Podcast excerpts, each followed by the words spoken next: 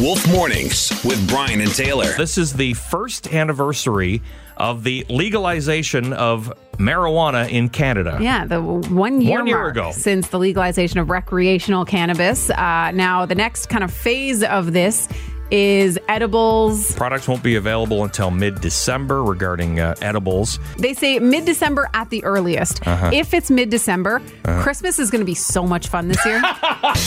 Wolf Mornings with Brian and Taylor. Weekdays 5:30 to 10 on Central Ontario's Best Rock. 101.5 The Wolf.